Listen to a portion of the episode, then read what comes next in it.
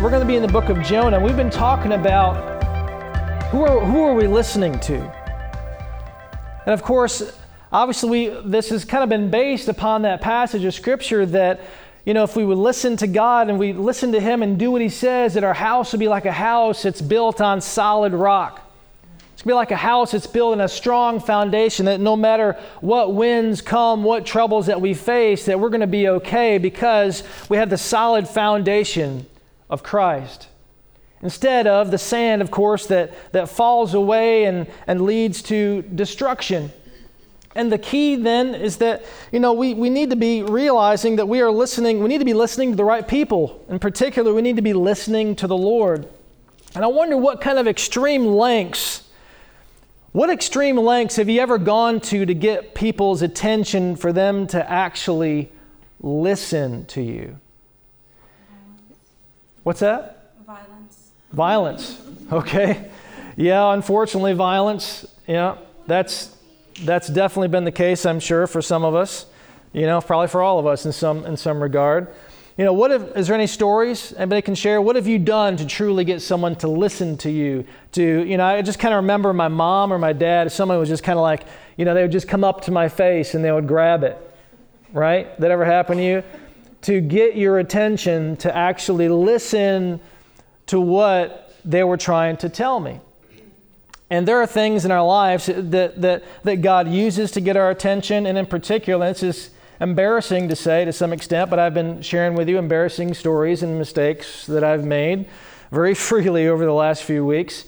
But I've been on a journey that's actually taken, I might have mentioned this, I know the rest of the church has heard this a million times from me, but it's just been over a year I've been trying to diet. And so I've lost 65 pounds. And I had started this last October the 8th. And so it's actually been over a year since I've done that. But the whole thing that got my attention was, you know, I've got diabetes in my family all over the place. My grandfather on both sides that have both passed away had diabetes. And so diet had been on me for the longest time. When are you going to take it serious? When are you going to do something about your weight, the way that you eat? And it really, I've just kind of been living a crummy lifestyle with that for the longest time because I just, quite frankly, love to eat. Does anybody else like to eat? Yeah. And I don't know what it was, but we had just come home probably from eating dinner. And we started on this thing, and next thing you know, we were in an argument. You've never been in an argument before, have you? Back and forth, and I was trying to twist it. You've never twisted things. I was trying to turn it around like, honey, you just don't love me the way that I am. Why can't you love me for, what are you laughing over there for? Why can't you just love me for me in all my fat glory? Why not? You just, you know, why did you ever marry me anyway? Why were you attracted to me? And you know what I'm saying? Are you a gifted manipulator like that? Are you a gifted twister? Yes. We can have that ability. But we ended up in this argument, and as usual, my wife is always right. She, you know, God works through her in such, you know, strong ways you think by now I would listen. But we ended up in an argument, and I was like, well, fine. And I just remember, I don't know if we ever really resolved it. And I've always kind of had the mentality to resolve arguments. But I was just angry, and I was frustrated because we'd had this argument before. But the next day, I'm scrolling through Facebook, which is my job at the mission, is, you know, to put stuff up on Facebook. And I actually see this ad come up for this thing called Noom. It's just a software that will help you lose weight. The only way it helps you is it tells you to do the stuff that you already should have been doing to begin with, right? Eating the right amount of calories, exercising. And to the point that even after I've lost all this weight, everyone always wants to stop and ask, so what have you done? What plan are you on? And, you know, because they want to know if you should cut out carbs, if you should just be, what are the Atkins diet? Let's see how many diets we can name. Can we real quick? What's that? Keto. Yeah, right. That's the one. Keto, Atkins, what? Paleo. South Beach. Weight Watchers. Nutrisystem. Jenny Craig. Y'all are like, I can't even keep up with the popcorn going off today. I did the watermelon diet. The watermelon diet. What is the watermelon diet? Watermelon. Y'all have been on juice cleanses, you know, and we always kind of, it's funny because, you know, they would ask me, so what did you do? And I was like, I ate less and I exercised. Nobody wants to hear that. Nobody wants to hear what? The truth. You know, eat less and exercise. Live a healthy lifestyle. How did you change? How did it go? I listened to the truth. Unfortunately, it was the catalyst of an argument with my wife, and I'm like, well, fine. You know, and I saw that, and I did it. I love you, by the way. So you thank you. It started out of spite. You know, sometimes things do, don't they? You know, there's been things in your life, I'm sure, that you've wanted to change, and for all of us, there's a different story that said, well, we finally got to the point where enough is enough. We finally hit the bottom. We said, I've had it, or, you know, there's some I've had it moment. There is some catalyst that says, I have got to do something about this. And the story of Jonah that we're looking at today is, what if we're not listening, right? God loves us so much that He is willing to interject Himself into your life to get your attention. He's willing to go to extreme measures because He loves you, because He's not going to leave you just the way that you are. I heard someone say this a long time ago, that God loves you just the way you are, but He promises not to leave you that way. Diane loved me, to go back to my story, as chubby as I was and unhealthy. It was really about being unhealthy, but she didn't want me to stay that way because she loved me. She kind of liked to keep me around for a little while. I don't know why. But come on now.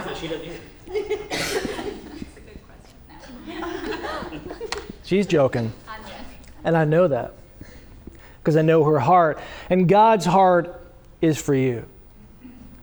He loves you the way you are, but He promises not to leave you that way. And let's look at the book of Jonah.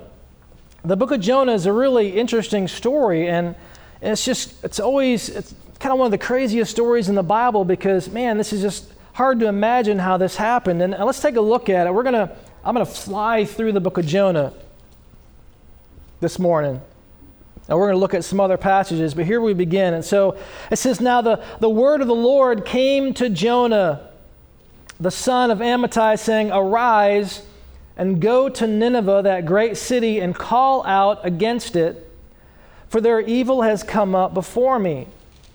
But Jonah rose to flee to Tarshish from the presence of the Lord. He went down to Joppa and found a ship going to Tarshish.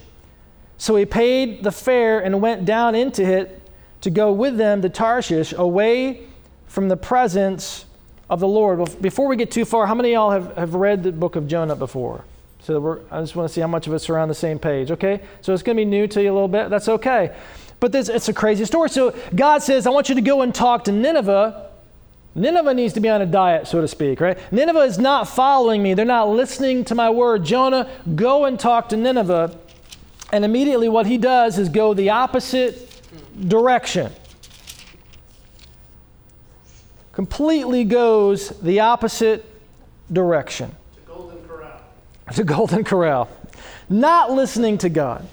And that's interesting. So what does God do? He says, but the Lord hurled a great wind upon the sea, and there was a mighty tempest on the sea, so that the ship threatened to break up.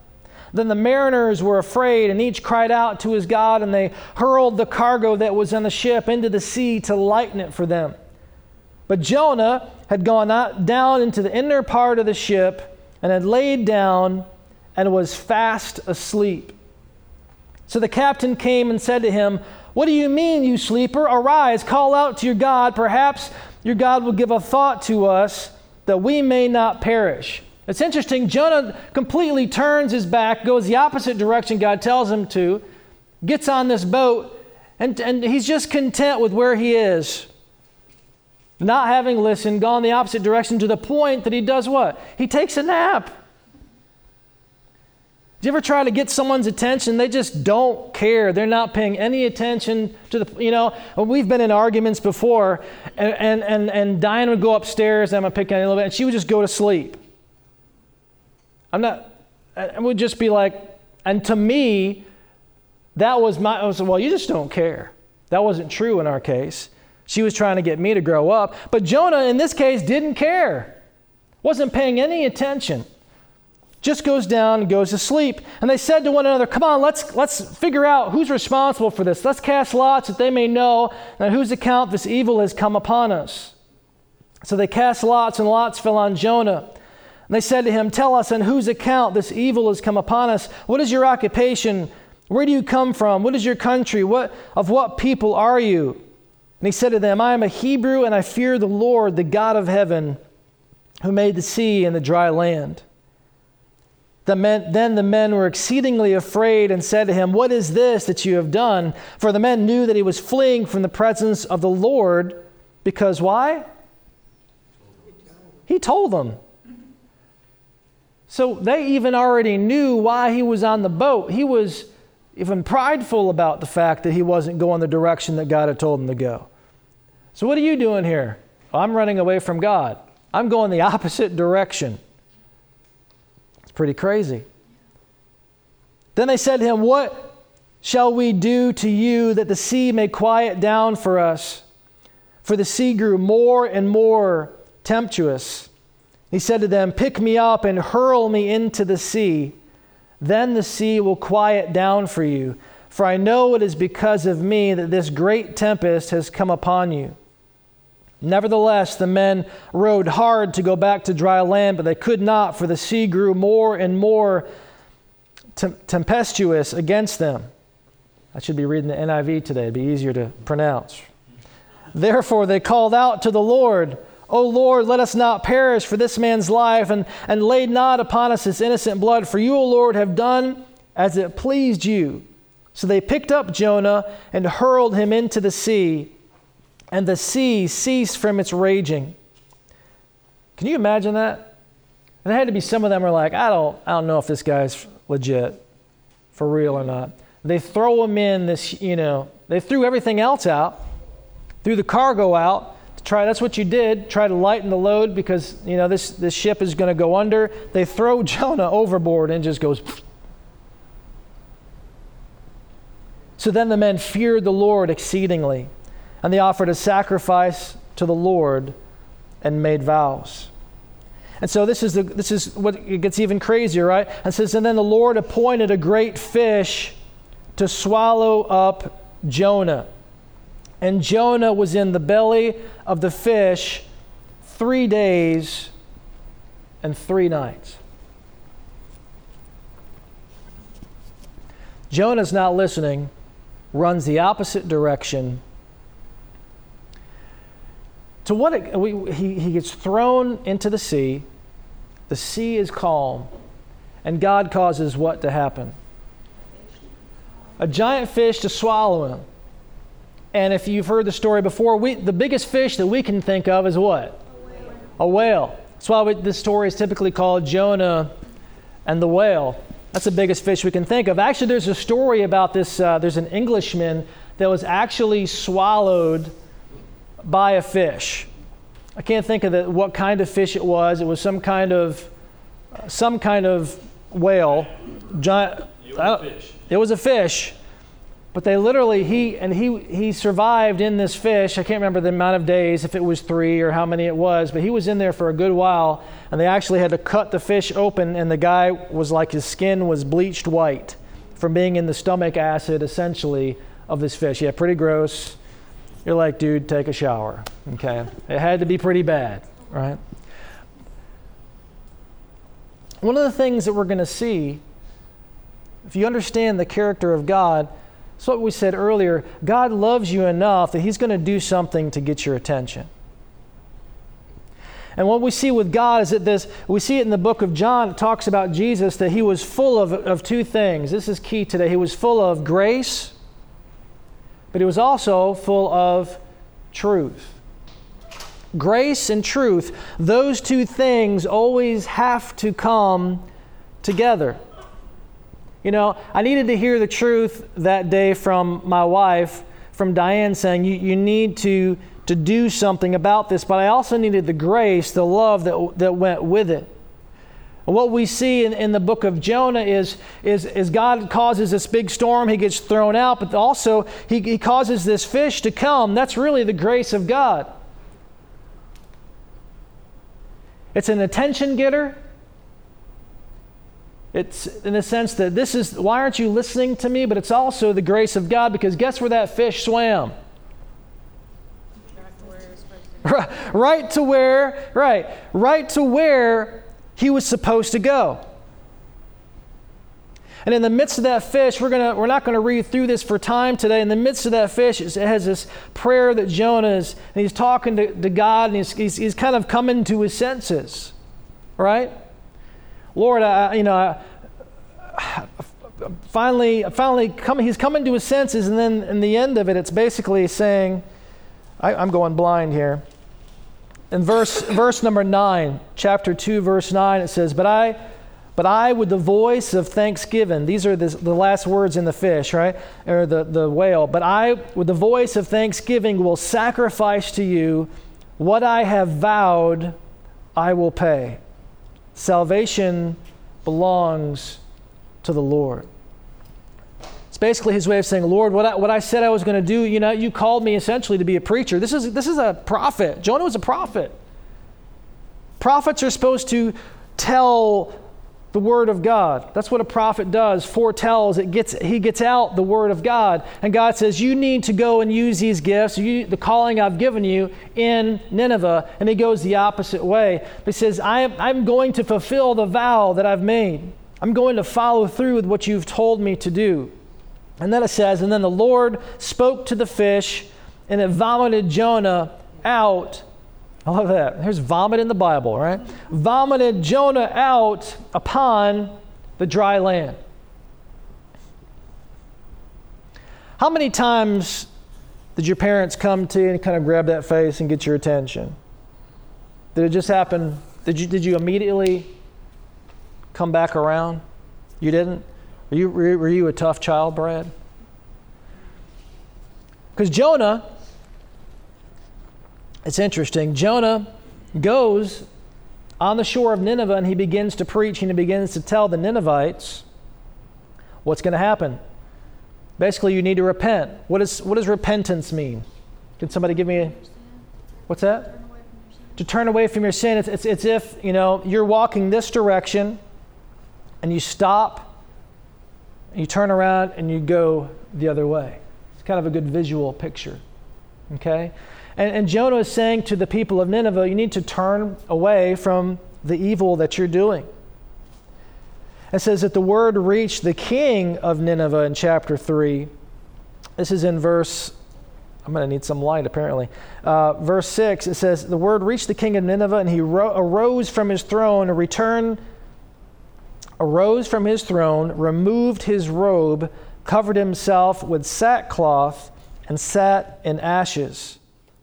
And he issued a proclamation and published through Nineveh, by the decree of the king and by his nobles, let neither man nor beast, herd nor flock taste anything. Let them not feed or drink water, but let man and beast be covered with sackcloth, and let them call out mightily to God.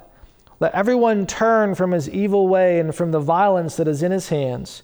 Who knows? God may turn and relent and turn from his fierce anger so that we may not perish.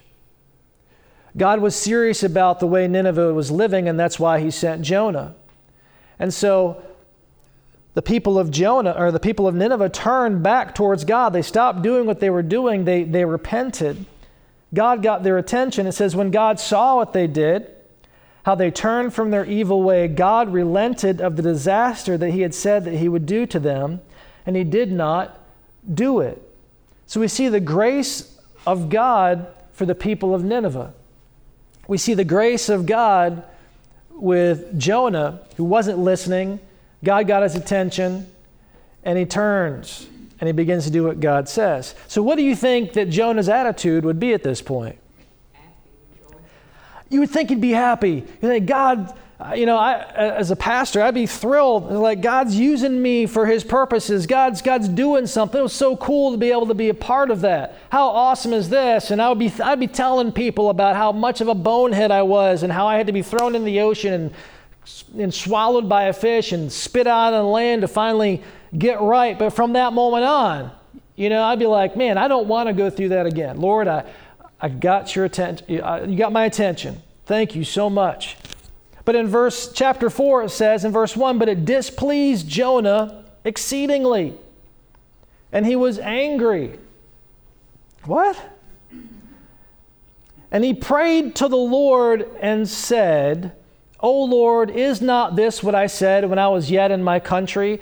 That is why I made haste to flee to Tarshish. For I knew that you are a gracious God and merciful, slow to anger and abounding in steadfast love and relenting from disaster. Therefore now, O Lord, please take my life from me, for it is better for me to die than to live. Jonah was ticked off at the grace of God. God, I knew you were going to be this way. You were just going to send me over there, and these people were going to repent. And it's almost like I'm tired of your grace, tired of your graciousness. And you're like, what in the world are you talking about? How can you be irritated with the grace of God? You just experienced the grace of God, the miraculous power of God in your own life, and now you're ticked off? Like, dude, you are in the long line of ministry work. You don't belong. What's the deal? What in the world? And the Lord said, do you do well to be angry? One of the things that amazes me in the book of Jonah is God's gentleness with Jonah. The love that he continues to show to Jonah, even after this moment. He doesn't give up on Jonah. Because wouldn't you think, if you were a parent in particular, and you went to great lengths, to do the things that had happened with Jonah, I feel like, what else can you do? How else can I get your attention? I caught you, fell in the ocean. I had a fish swallow you and spit you up where you were supposed to be. Do you still not get it? And then you're upset that I showed love and grace to these people after I dealt with you? What in the world? He'd be like, wouldn't you? I'd be like, I'm not God, thankfully. There's a good reason for that. I'd be like, throw my hand, forget it. I'm done with Jonah, we're moving on to somebody else. But God says, why are you angry? And Jonah went out in the city and sat to the east of the city and made a booth for himself there. Kind of a little place to hang out. And it says he sat under it in the shade till he should see what would become of the city. That's interesting.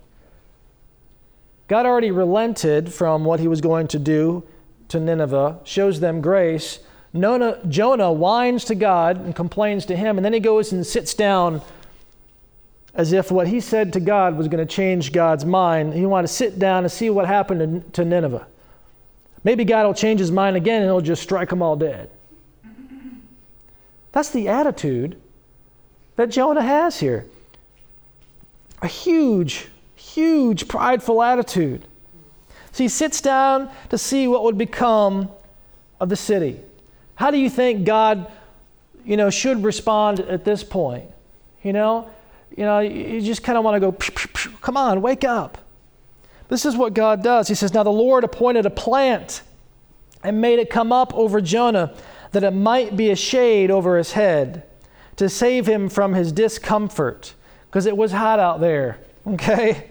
So Jonah was exceedingly glad because of the plant. exceedingly glad. This is just another way God caused grace to be a part of Jonah's life. But it says, but when dawn came up the next day, God appointed a worm that attacked the plant so that it withered. And when the sun rose, God appointed a scorching east wind, and the sun beat down on the head of Jonah so that he was faint. Jonah says, and he asked that he might die and said, is it better for me to die? It is better for me to die than to live. I don't know if Jonah and I could be friends, you know? He's so thankful for the plant that God raises up to cover him up, but then God causes the worm to kill it so that it dies, and he's just like, he would rather die. That's his attitude. He's moping, he's sitting there, things didn't go his way. He would just rather die.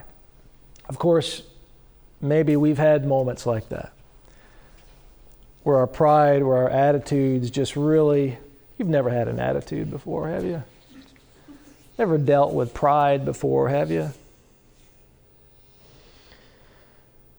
That's where Jonah is. It's better for me to die than to live. But God said to Jonah, do you do well to be angry for the plant? And Jonah says, yes, I do well to be angry enough to die. And the Lord said, you pity the plant for which you did not labor, nor did you make it grow, which came into being in a night and perished in a night. And should I not pity Nineveh, that great city in which there are more than 120,000 persons who do not know their right hand from their left, and also much cattle? God's grace in dealing with Jonah was incredible. He continues to be with Jonah in his ups and his downs, in his attitudes, in his turning away from God. God does all kinds of things to get his attention. And the question that we've been talking about is who are we listening to? And there are times in our life where we have to recognize the pride that's in our own life. We have to recognize the things that are taking place that need to be done away with, but God will go to extreme lengths to get our attention. Thank you. I think I'm good with that.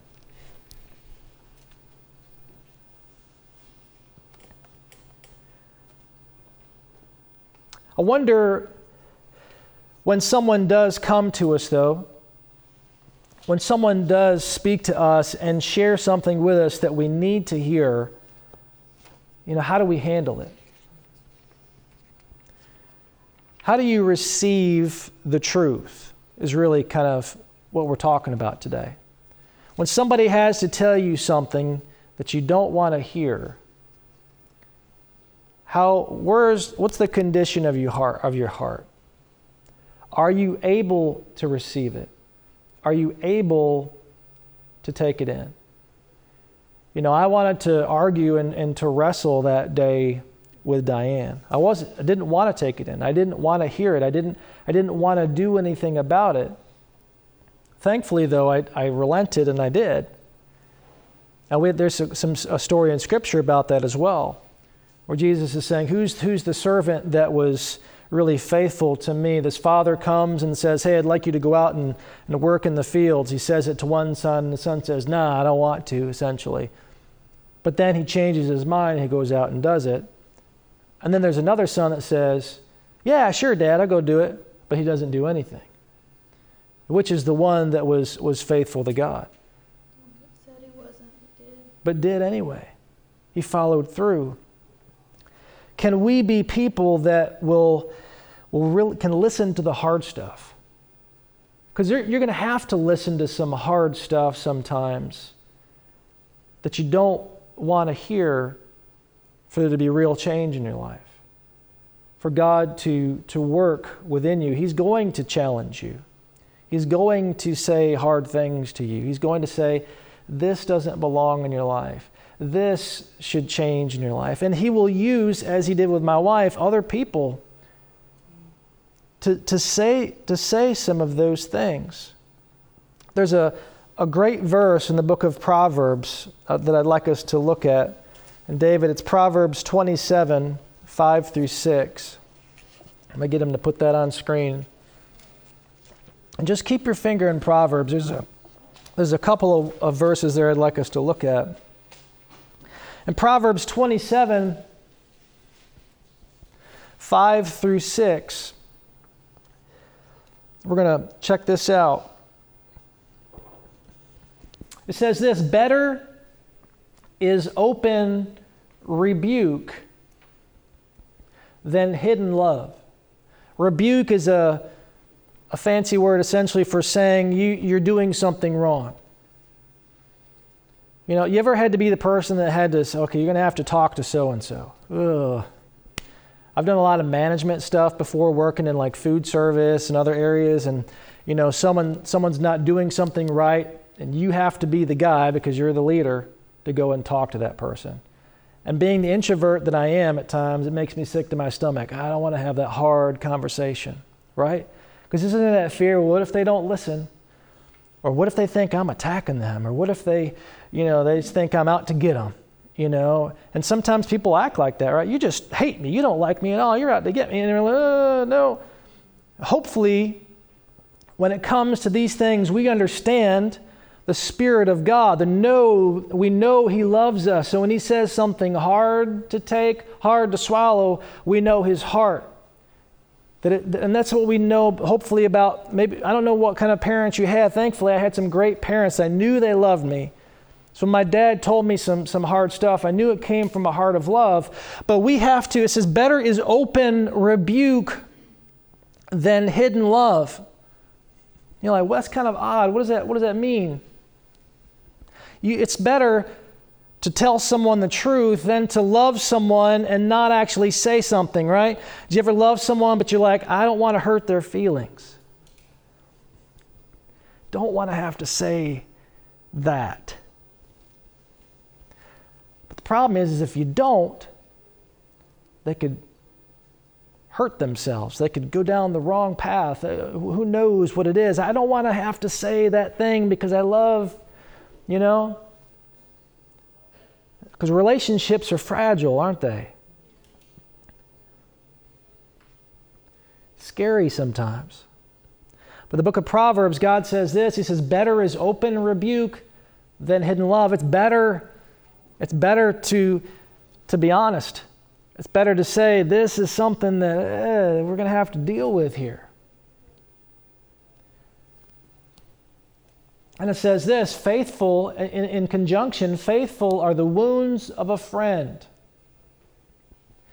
If you know that person's a friend, if you know they love you, the wounds being those hard words to take, you know, faithful are the wounds of a friend. It's a helpful kind of wound, you know? Do you ever have to, you know, there are times where there's, you know, you have to scrub something to get it off of your hands, right? Or you have to, in the hospital, they have to dig into a wound to get out an infection.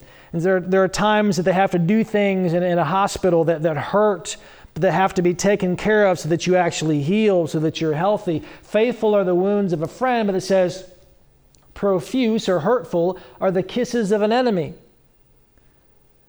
An enemy is not going to stick up and say the things you need to hear. They're going to just let you just casually walk off a cliff.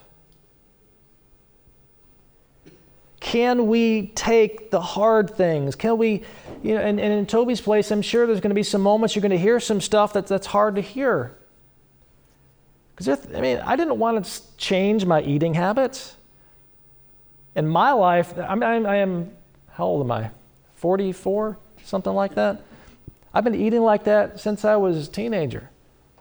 For a while, it didn't matter because your metabolism when you're young is like, you know, it don't matter what you do. You can sit in front of the TV and eat Doritos all day and I'm good.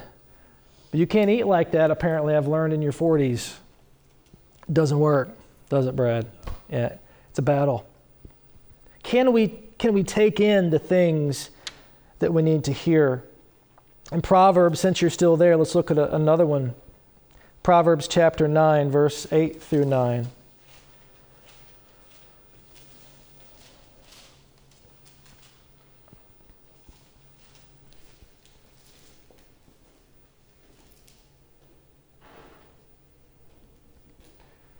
lot of this has to do with the attitudes of our heart.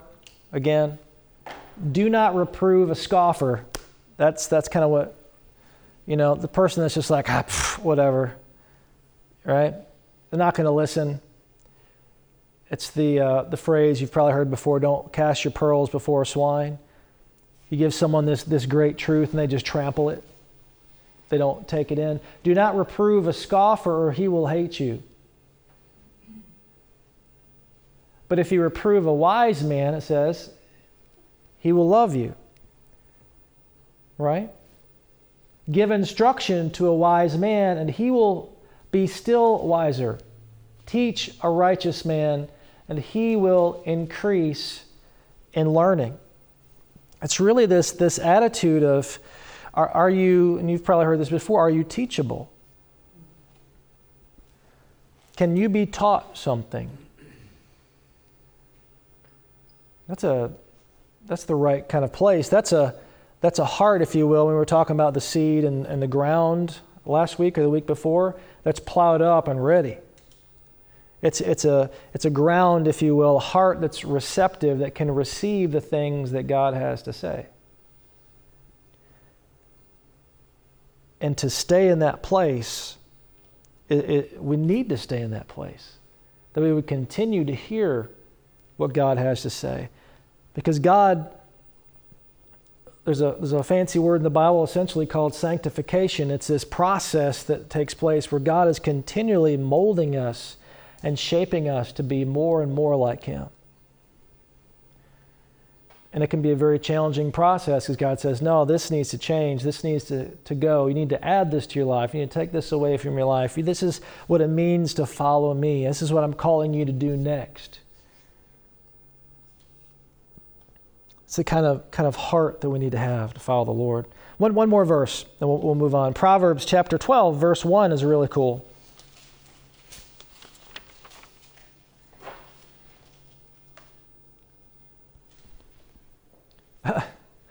I just love this. You can't tell me the Bible's boring at all. Talking about fish swallowing people, vomiting up people. Proverbs 12:1 says, whoever loves discipline loves knowledge, right? But he who hates reproof or being corrected or told, rebuke, essentially is what that means, is what? Stupid. Is stupid. So this morning, that's a sermon, don't be stupid. Let's pray. No, just kidding. Don't be stupid, because it is dumb, isn't it? If you don't, let me give you an example. Here's a friend of mine was telling me a long time ago about his son, and he was you have to look after your children, okay, clearly. And reproof, correction is important. He's out in the other room and he's studying, he's reading, he's also a pastor. He's just quietly kind of writing notes down, reading the Bible, and he hears this sound. What? Doesn't think about it. About 20 seconds later. What is that noise? You ever had that moment? You're like trying to figure out what that is, and you just stop and you kind of lean in. Well, he finally got up, thankfully sooner than later, and goes into the kitchen where it seemed to be coming from. And his son at the time is, I'm not sure how old he was. He was young, but they had a gas stove. And he's in front of the gas stove, and we've got one. You turn it on, what happens? You get that click, and it goes, right? And he was just fascinated with the click, So off and on, but where there's fire, as you know from my first story a couple of weeks ago, there's danger, especially for a child that's 6 or 7, I don't know how old he was. And so he had to go and tell his son Seth, no, don't do that. I think he might have even popped him on the hand. And at the time he said, I don't know why this was the phrase he used, but hurt the boy. It's going to hurt you. No. Sometimes we don't want to hear that, right? We don't want to hear no.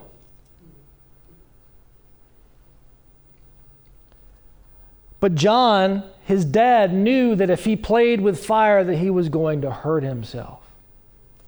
Correction's important. Correction's needed. Because if we just keep going, we're going to hurt ourselves. We're going to get burnt.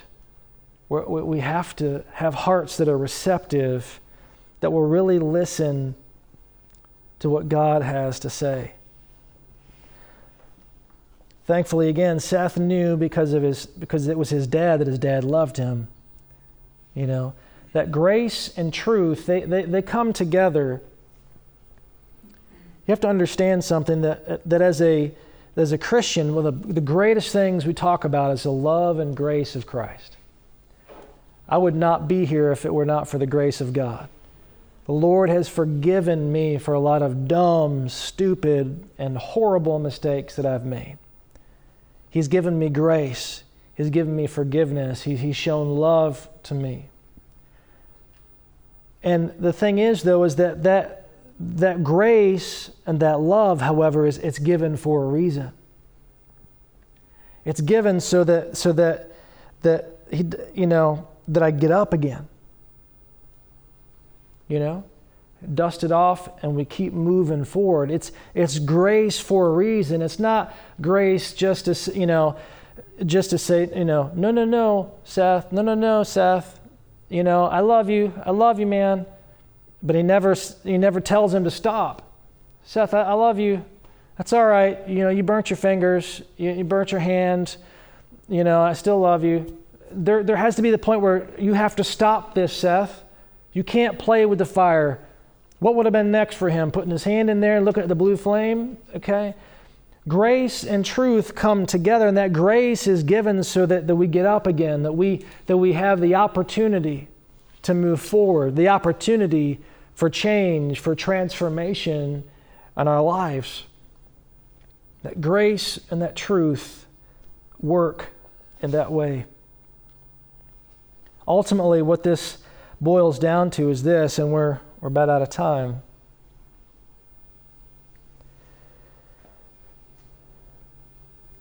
I want to take a look at James chapter 4, verse 6 through 10 is where we're going to look.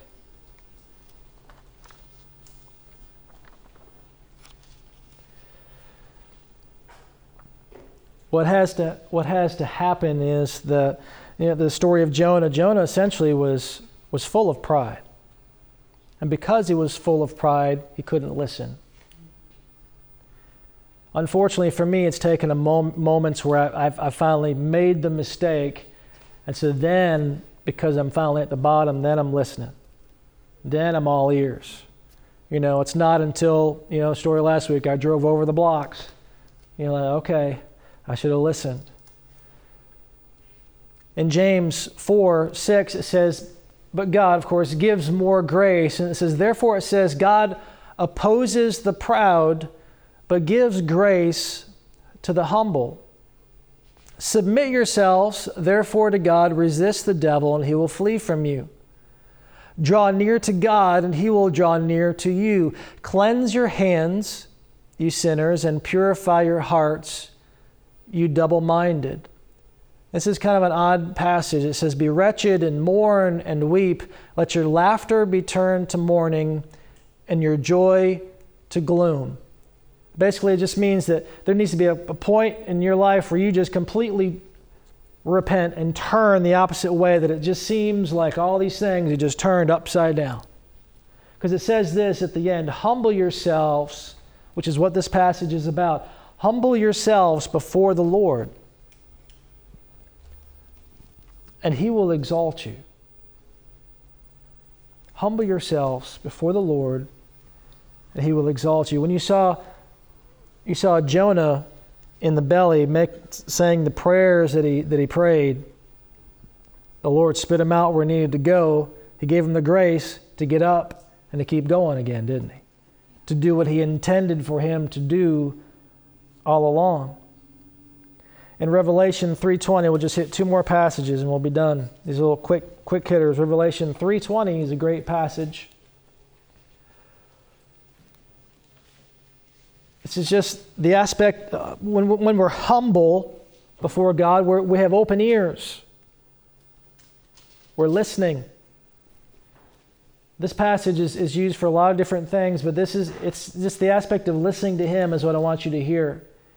Because Jesus says, "Behold, I stand at the door and knock. If anyone hears my voice," that's step one. But then there's a step two, isn't there? And does what? Opens the door. So he said, if you hear my words, that's one thing. But then if you put them into practice, Jesus says, then your house will be built on a firm foundation. You know, you could hear all the words that we've been talking about in Jonah and elsewhere today and say, great, I love just to hear the sound of his voice. That was just pretty cool. But if you don't do anything about it, right? What's the good? Behold, I stand at the door and knock, and if anyone hears my voice and opens the door, I will come in to him and eat with him and he with me. Jesus is speaking. He says, if you will listen to me, if you will open the door, there's this relationship that God wants to have with you.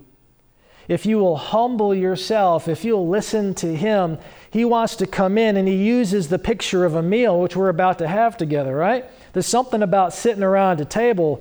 We get closer to each other. We get to know each other. There's a relationship built. That's what's so amazing about this, is that God wants to know you on a personal level. He loves you.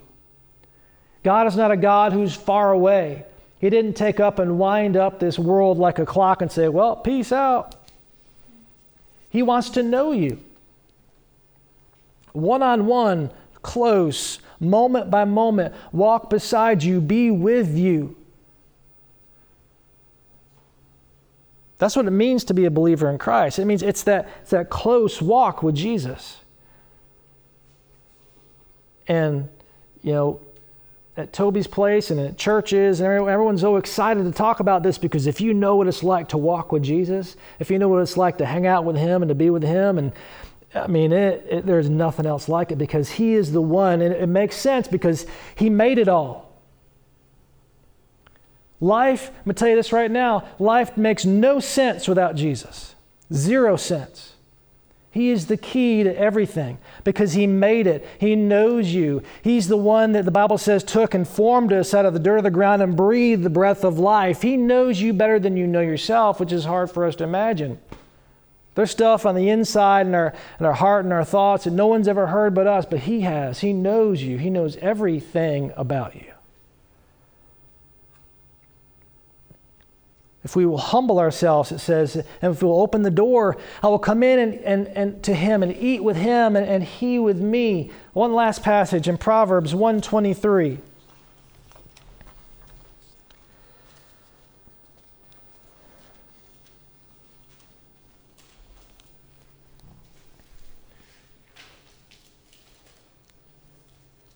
Proverbs 1:23.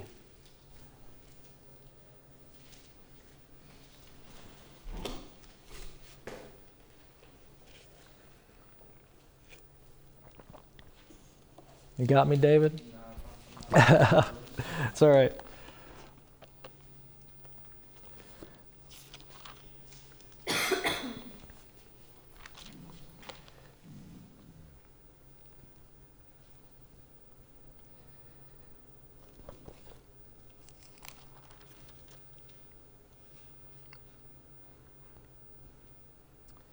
This is pretty awesome.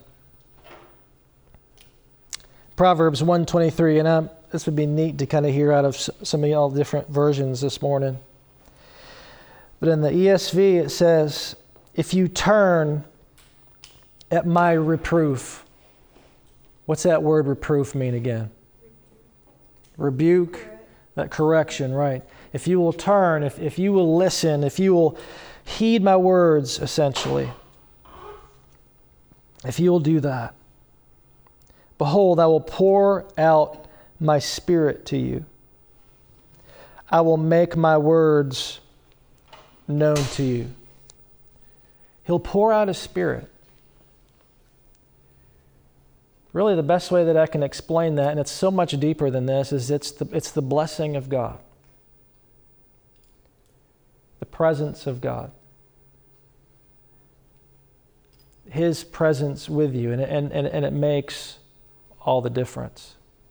If we would heed His words, if we listen to what He says, He will meet with us. He will pour out His Spirit in our lives. The blessing of God. This morning, it's my prayer for all of us. When I'm preaching, I'm preaching just as much to myself, trust me, that we would heed God's word, that we would be able to take the hard stuff, that we'd be able to take the correction, that we have, as Jesus said, you know, those who have ears to hear, we have these, but it doesn't mean we're using them, right? If we have ears that actually hear, can we hear the hard stuff? Can we hear the life transformative stuff, the things that are hard to hear, things that are hard to take? That if we would, that the Lord would change us, they would pour out His Spirit upon us, that He would bless our lives. If we would just listen, if we would just humble ourselves before Him, that we make it all about Him instead of all about us, right? Let's pray. Lord, we thank You for Your word this morning. We're so grateful for the continual love that You show us, the patience that You have with us. Thank You, Lord, for the example we see of the extreme lengths that You will go to for us, Lord, like You did with Jonah. Lord, You caused a fish to swallow him to get his attention. You caused a plant to grow up to teach him another lesson. Lord, really, You came, became a man, and You died for us on the cross. You gave Your very life for us. Help us to never take that for granted, Lord. Help us to humble ourselves before You day by day, moment by moment. We love You, and we thank You for this morning together. It's in Jesus' name we pray.